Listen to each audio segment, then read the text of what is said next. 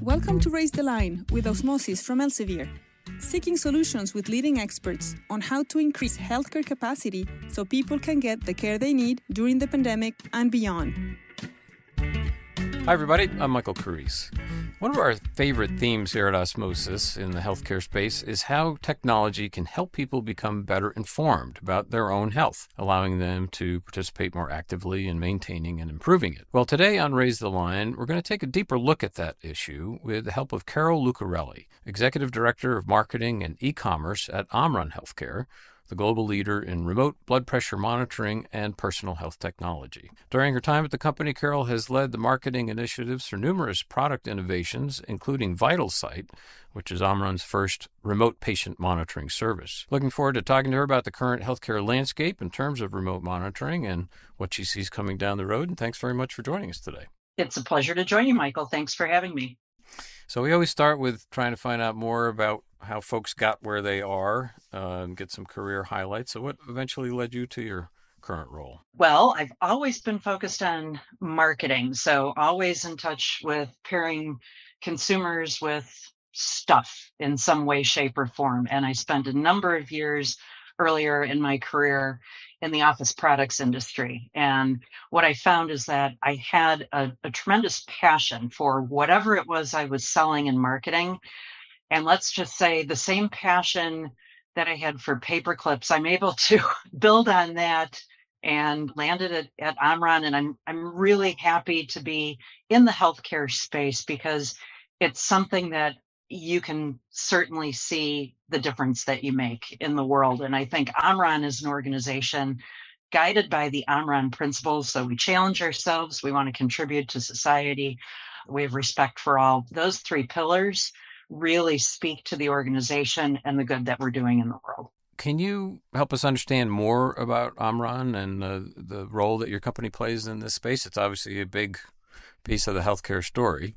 Definitely. Well, we're this year, 2023, we're actually celebrating 50 years of leadership in the heart health space. And we're not just focused on heart health or healthcare in general. I'm Omron Corporation, much larger organization involved in sensors. What we do in the healthcare space is we take those sensors and we put them to use for us for patients, for healthcare practitioners. And really, we try to help physicians and their patients establish a great dialogue about how they can improve their health. So we have a line of blood pressure monitors and scales that we group under heart health. We have products in other categories as well, like pain management, TENS devices, uh, nebulizers for respiratory care. But our, in, our intention in being in this space is to really bring tools to the market, whether those are devices or services supported by,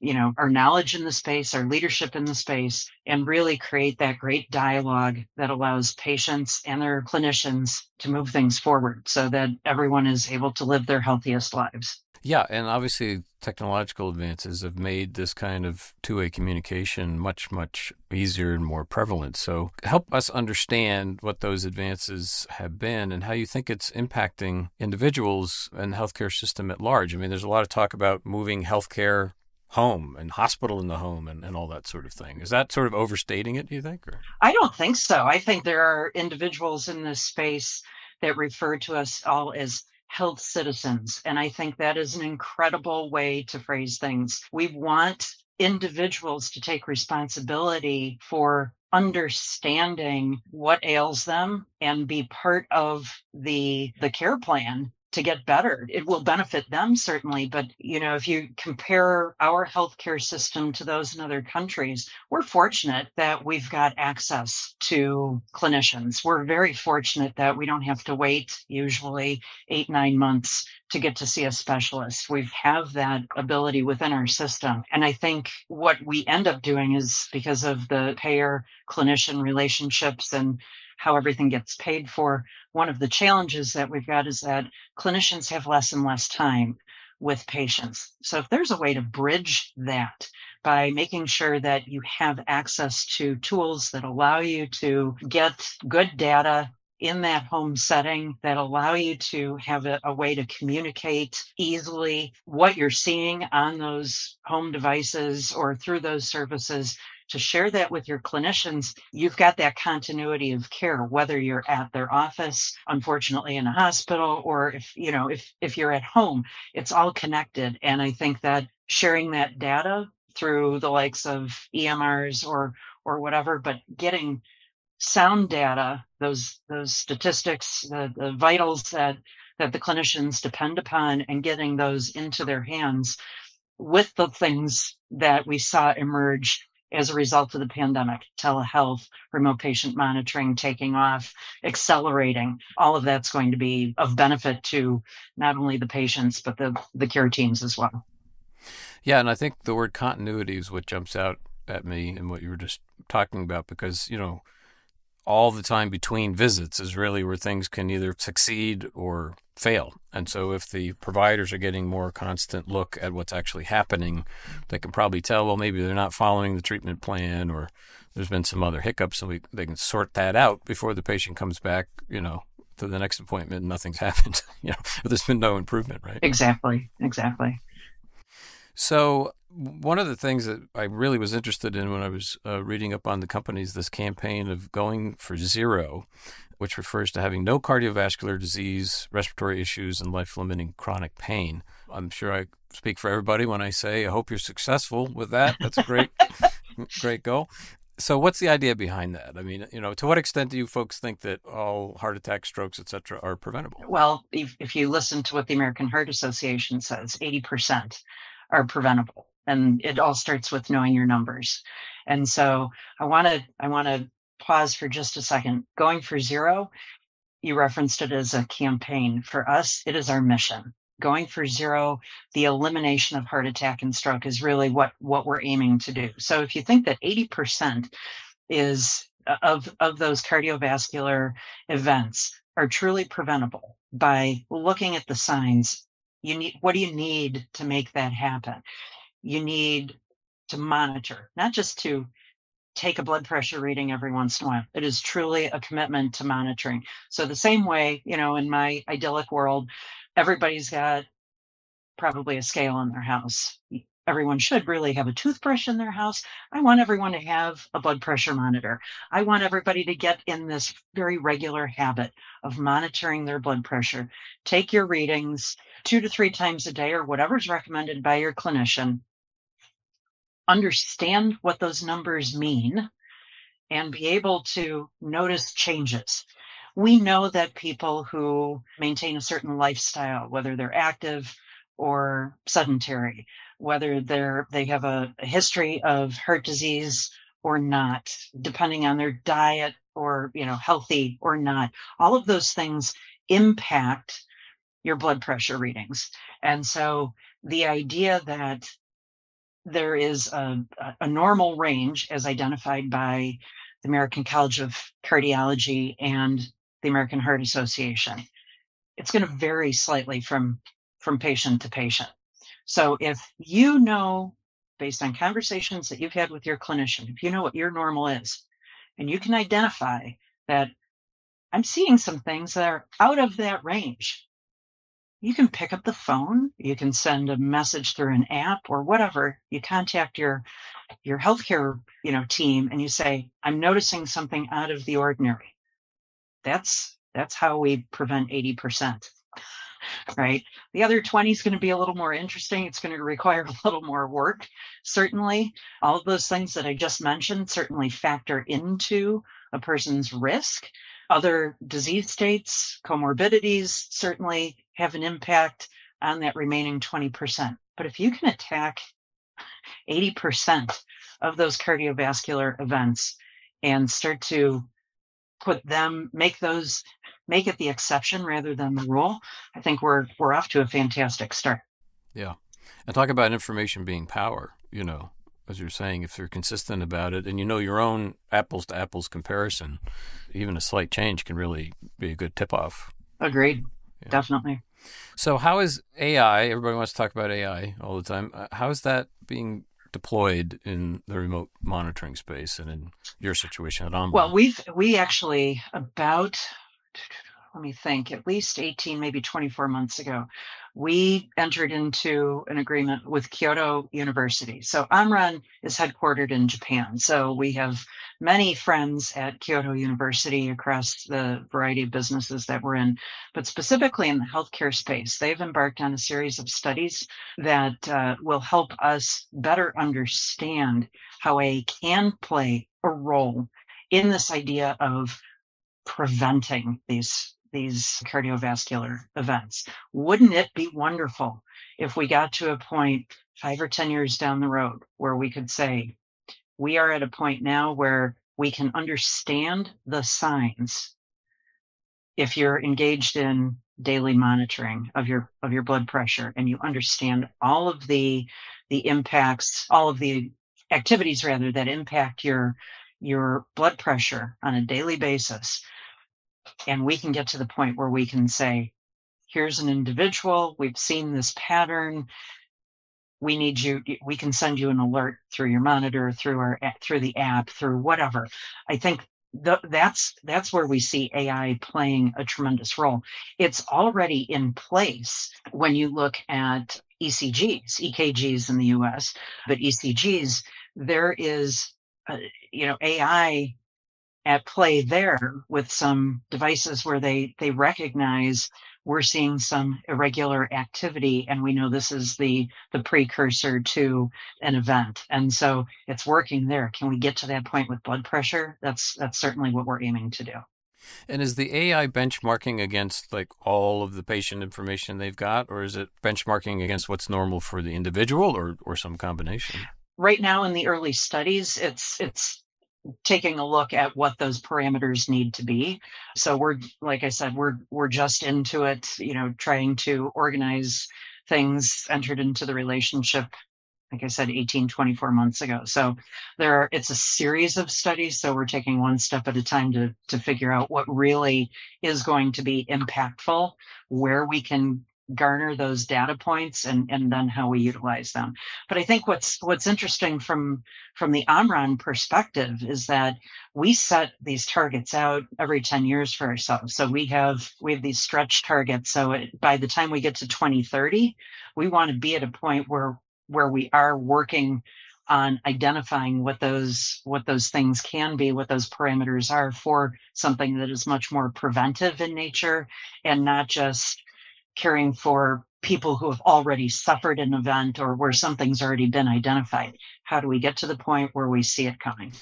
So seeing as you you're a marketing person talk to me about adoption of these technologies and sort of penetration of the market meaning physicians but also what you can glean from that about consumer adoption of what you're doing.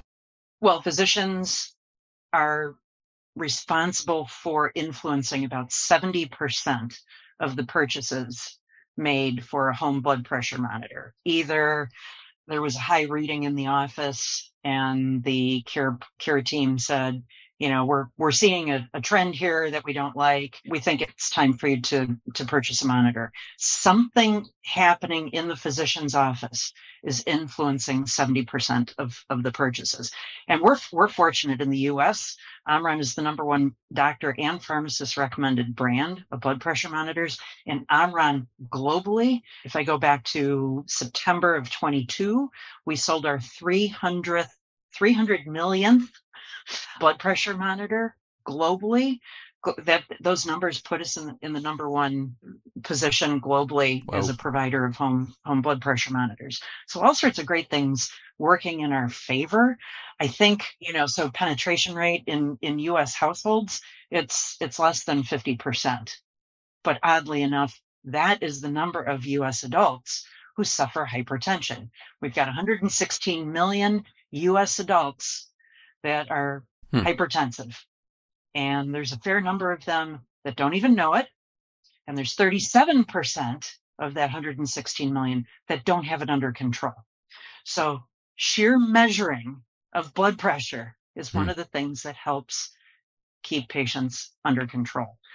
We have heard when we've done research with physicians, the number one complaint they have about people that, that are under their care is that they're not taking medication mm. as prescribed. You know, and I, I, I take this opportunity anytime I have a, a chance to talk to people like you, Michael, or, or others. Oftentimes we're asked about who our competition is. And I will tell you, it's not another manufacturer or brand of blood pressure monitors. It's ignorance and apathy. So the opportunity to speak to you, to have a booth at the Consumer Electronics Show like we did just a month ago, to, to, to talk to the media, to get our story out, to tell people that they need to be monitoring. That's all part of you know the mission of going for zero that, that we just talked about but i think the the idea of the adoption rate the household penetration of blood pressure monitors falls well short of the number of people who really need them. Yeah, you have 50%. You want to make sure it's the right 50%. Exactly. so, what's next with all of this, particularly because we just seem to have this acceleration of technology and the you know massive impact that it's having on providers. Some of them are feeling overwhelmed, frankly, uh, uh in terms of the ones that we've talked to.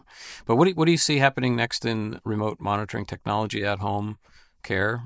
I, I think right now one of the things that we're we're really happy to to talk about is VitalSight. It is our remote patient monitoring service focused on hypertension management. The great thing is that it's it integrates directly into the patient's EMR, right? So we work within the existing workflow of the care team. So that to me is of benefit. And I think if whatever the technology is in the future, it has to work into the existing workflow. It's got to work. It's got to be supported by the likes of Medicare or or the private insurance payers and and because that's how our health system works. So we can't go rogue and develop a technology that's going to be outside of those parameters and have adoption. And I think that's that's really critical. So we make it a point to to address not only what are the patient needs at home because that's where the majority of our blood pressure monitors are, but I think looking more broadly it's making sure that there is a dialogue that that can continue between patient and care team and and work within the existing parameters but i think you know from a pure technology perspective we're focused on um, AFib and other arrhythmias. So ECG technology is something that we've got built into one of our blood pressure monitors. Three and a half years ago, we launched Complete. It is a combination ECG and upper arm blood pressure monitor in one. It utilizes Omron Connect, an app that we're that we've invested more into. It's free. It uses it works with any one of our connected blood pressure monitors today and our connected scales and and all sorts of other stuff.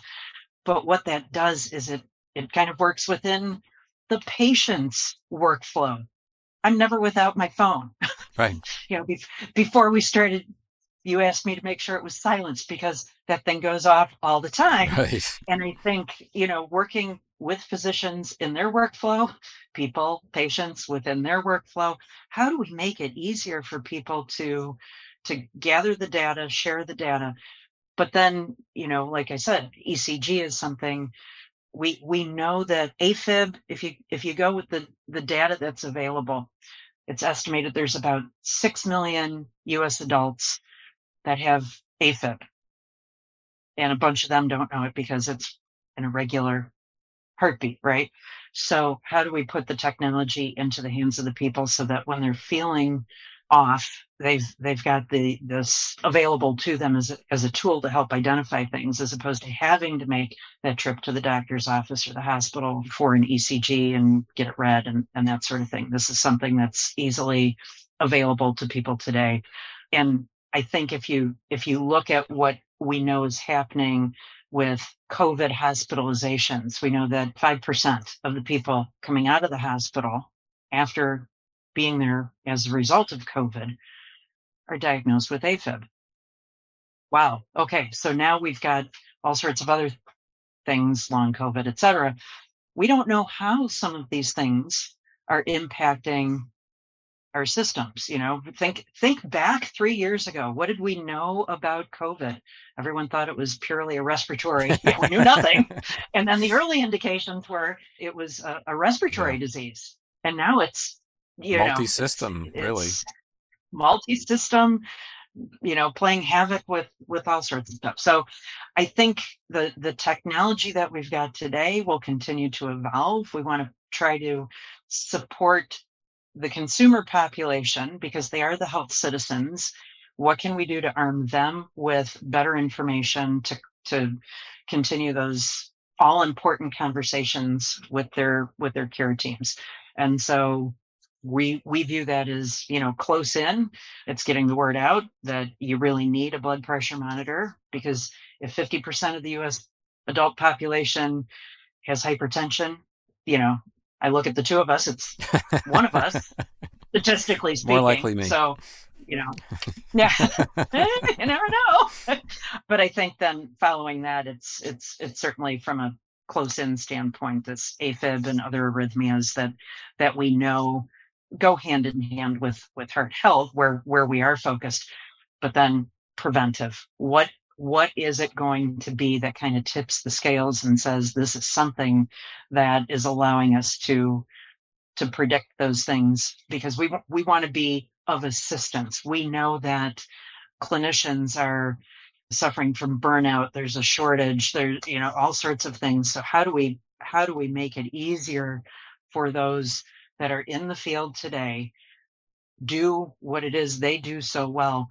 We're not going to make decisions for them we want to support the decision making that that they are making on behalf of their patients. Yeah.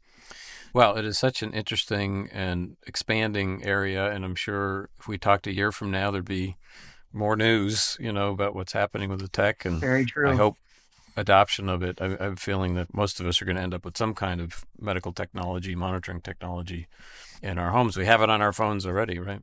Exactly. Um, unfortunately, we're out of time. I have to leave it there, but I want to thank you so much, uh, Carol, for being with us today and giving us a peek into this really interesting space. I appreciate the opportunity, Michael. Thanks so much. I'm Michael Carrese. Thanks for checking out today's show. And remember to do your part to raise the line and strengthen the healthcare system. We're all in this together.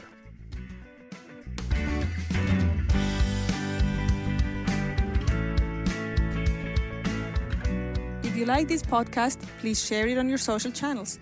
You can also subscribe to the series and check out all of our episodes at osmosis.org slash raise the line podcast.